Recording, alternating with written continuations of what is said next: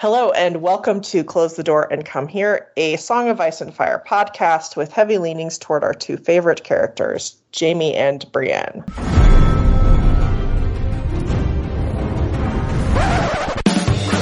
was a bear bear,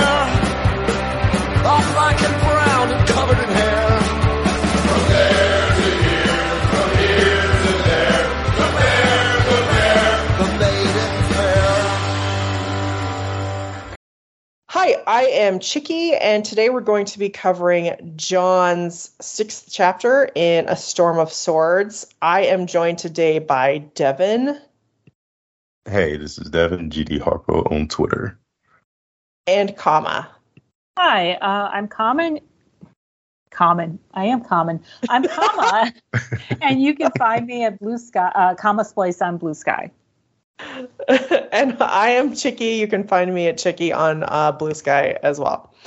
Um, okay, so today we're jumping in with Jon as he is on the run from um, the Free Folk chasing him, which is uh, Styr's band, and he's he's pushing his horse, his poor horse, to its limits um, as he's he's riding hard for Molestown and he seems relieved to see it. It's funny how he describes it, how it's just like this crappy little hole in the wall of a town. And he says he says something interesting about the brothel that it's like the size of just a, like a little shed. I was like, how can that be? Like, is it one tiny room inside? I don't even just understand. One room. I mean, like, is that what you I want had with your the same brothel? thought. Oh, I was like, oh, yeah. Like Frontier Time, optimal. right? Frontier time, just one open room of a brothel, I guess. Uh, people are really exhibitionist around Molestown. Yeah, Um, which is funny. because you'd think they'd be trying to be more secretive about it, but no. Um, so anyway, Jon gets there and he's warning the people um, to head for Castle Black. He says an attack is coming and that they need to get themselves to safety. And then he's off to Castle Black, and as he approaches, he's just seeing nothing but how weak it looks. Um, you know, he's like talking about there's weeds growing growing like between the the cobblestones and like you know there are no fires. He doesn't see anyone on watch. He doesn't see anybody on top of the wall.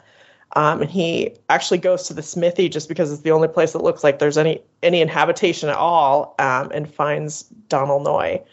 Um, and it's funny because there is kind of this pause of a moment where he's like actually just like happy to be back at castle black and he has to like smile despite the fact that he's like injured and exhausted and everything's a nightmare. It's kind of a, a like, you know, non-triumphant triumphant moment. Um, and Donal Noye greets him and uh, he finds out that the Night's Watch is aware that he had been with Mance's group. He was spotted. I forget the name of the guy who saw him. Um, but he he was seen, and so he's he has to explain that he had not, in fact, defected to the Free Folk, which is obviously sort of a a preview of some of the battles he's going to have to come. Um, is he lucky That's that he one of saw Donal Noye first? forget. Y- Yes, Yeah. I think so. Because somebody else, oh, oh, oh goodness, just might have killed him on sight, That's or what not, I was or not thinking. even, or not even giving him the chance to explain anything. Just wouldn't hear it. Just, Yeah. we've Yeah. been told you turned. That's it. So Shoot first, ask questions later. ask questions later. Yeah. Kind of, yeah, yeah. So this is to me a, a fortunate, fortunate moment that he he he runs into Donal Noye first, who um, listens to him when he says that he was acting on Qhorin Halfhand's orders. Doesn't question him at all about it. In fact, well, he has this. He was shot by a wildling arrow, which Donal Noye makes note of. So maybe that maybe that helps his case. I don't know. Um, so he's getting kind of an update on what's going on, and uh, that Bowen Marsh is now like in charge. He's just the interim commander, though, because obviously that uh, decision of who's going to be the new Lord Commander is to come later. Um, and Donal Noye takes him to Aemon to get his wound seen to, as as they're kind of um, exchanging information on the state of things. So, okay, I have to ask like, they're taking him to Aemon to get him healed up. And this is like not the first time that we see Aemon doing healing, but I mean, like, I'm a little surprised that Aemon is himself like doing hands-on healing stuff, like where he like seals up Jon's wound with the knife. Yeah. Or just- Can't see. And it says Yeah. Clydas guides his hands, but how much does Clydas really fucking know? yeah. And I mean, how do you know what to give him? Like Jon says, he hasn't lost his wits, and I'm like, that just seems a bit too far given this world. I don't know. like the other thing, I mean, granted, they are definitely a skeleton crew at this point, but like, I would assume you would have had a couple of guys, maybe not maesters, but you'd have a couple of guys who'd be skilled in this kind of thing just because of the nature of their work. I mean, it's not like the watch is an office building. These are guys who are out there Right. getting hurt every damn day, whether it's training or doing labor or going to fight. You you don't just have the one doctor when it's that many. Even even when they're not at their fullest, you'd have a couple of people. I think, especially when your maester is function is blind. I mean, it just It's doesn't blind, make sense. right? Yeah, well, and like I get the vibe that it's not like Aemon went blind last week. I mean, this has been a situation clearly for years and years. Like so you think he would have been training Clydas to do this stuff. Like, I could understand him directing Clydas, like telling him what to do, Or, but like or I don't Clydas going, understand. well, you know, the wound is crusting leading it, over here. right. It's doing this, and he'd be like, well, Yeah. is it doing that? Okay, then let's, you know, like some sort of like a partnership type deal. But yeah, But it's he's leading the whole thing, and Clydas is just kind of guiding his hands, and I'm like, wow. Yeah, Devin, Devin, can you imagine this? You're just like blind and you Uh, anyway, yeah, I, I don't see how know. that's working, but This is one of those where I'm like, I don't think George thought this all the way through, through. but yeah, what what are we gonna do? So um they're they're giving him milk of the poppy and he's he's giving Jon milk of the poppy and he's kind of like slowly losing uh, consciousness as they're still talking everything through and he's still telling them like things about what's happened. And at the end I love this that he he for no with no prompting whatsoever tells them that he slept with Ygritte that he broke his vows Jon, Right, you like don't he- have to tell them this. he doesn't have to do it, but it's just it's killing him. He's yeah, such a, it, he's such a kid. It's great. yeah, it really is. It really is. So as he's as he's as he's confessing things, he kind of slips into not complete unconsciousness, unfortunately, because he still can feel all the terrible pain of them sealing this wound up with a hot knife, which sounds like hell on earth. Um, and then uh, when he finally kind of comes back to himself, um, Pyp is with him, which makes him very happy, and Grenn, uh, Grenn is there too, and they kind of walk him through everything that happened at the Fist of the First Men and then at Craster's. And Jon wants to know what happened to Sam, and this is like the first of sad moments, and he's like, "Where's Sam?" And they're telling him that they had to leave Sam because, as we saw in Sam's chapter, Sam basically had a psychotic break and just, just couldn't move um, at Craster's Keep and stayed with uh, Lord Commander Mormont till the end. Um, although I love that that Grenn tells Jon that they started calling Sam Sam the Slayer because he killed another. Which Yeah. is a good a good little moment for for Sam that Sam will probably never hear about. And um, anyway, uh, after they they find all that out, and Jon, you know, thinks that Sam is probably dead.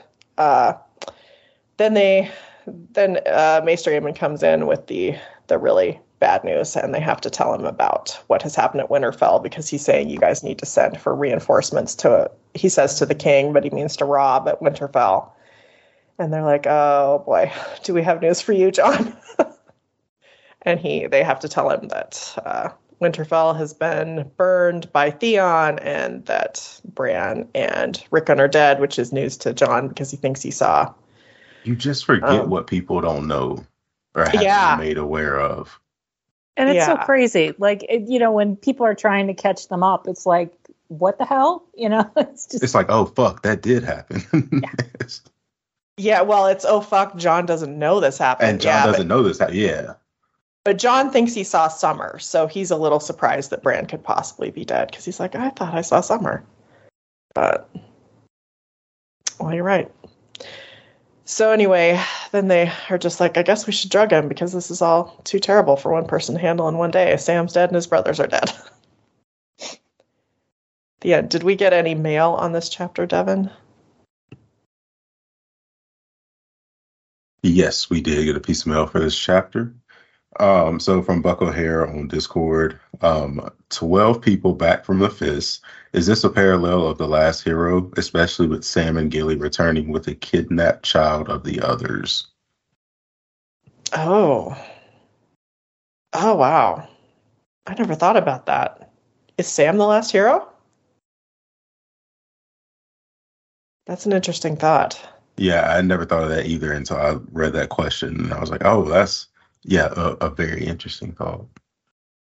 Drawing that parallel. Yeah. Okay, I'm feeling very ignorant. Is the last hero the only last hero I know of is the Terry Pratchett story?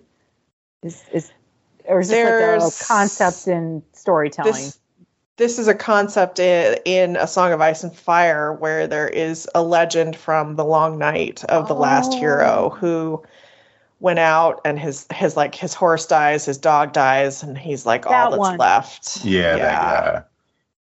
I totally forgot about that.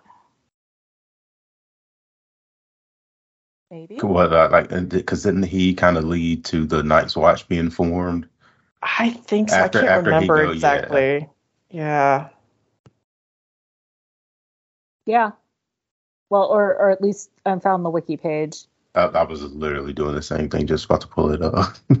Legends of the North say the last hero and his Yep. companions went in search of the children of the forest during the long night. Blah blah blah. The only survivor of the company who, after attacks from giants, whites, and others, the last hero eventually reached the children and gained their assistance. The Night's Watch then formed and won the battle for the dawn. This ended the generation long winter and sent the others into retreat. The fate of the last unknown. Yeah. But the way that it, the way that it's written, it's like the yeah, his friends all die, his horse or something dies, and then his dog dies. So everybody always kind of thought it was probably going to be Jon because of the dog thing, but I don't know. The problem with these is they're always so vague that, you know, which is intentional, Yeah. Sure, you know, because that way you can shape it any way you want. You can interpret it any way you want. Well, and he yeah, can change his it'd be nice if someone could just tell us or finish writing. Yeah. What if someone wrote the story? And then we that be? know. That would be radical. And wouldn't that be swell? Uh, any other mail, Devin? Ah, that's all enough for this one. Okay. Um, well, if you would like to send us your thoughts or questions on this or any upcoming chapters, actually, it's really nice because Kama um, posts on the subreddit, the Jaime Brienne subreddit, um, what the upcoming chapters are going to be and kind of opens things up for questions, usually about a week or so before we record, if you would like to, to ask questions of your own. Um, you can find us there at uh, reddit.com slash r slash Jaime Brienne. Um, you can also always send us um, messages, and you can do them anonymously on our Tumblr at closethedoorandcomehere.tumblr.com. Um, can they email us at Gmail, comma? They can. That, should all Okay. be resolved. All right, so you can email us at closethedoor and at gmail.com. And I think we're still on uh, Dora Podcast on Twitter. I haven't heard Guile say that she's jumped ship yet. Devin's also over there if you'd like to yell at him. Yes. Um, or you can come be one of the like million people who are on Blue Sky and come find me in comma.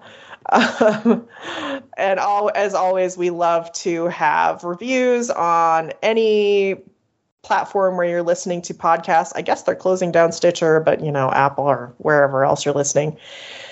And of course, we love our patrons on Patreon who help us keep our hosting p- fees paid and keep the lights on at the podcast. Um, if there's nothing else from you two, I am closing the door. Oh, I Get had out. One more Oh. thing. Go for it, Devin. Tell me. I was flipping through, um, going to the next chapter, and we didn't give Maester Aemon enough credit because this he Jon points out Maester Aemon sniffed my sniffed his wound again.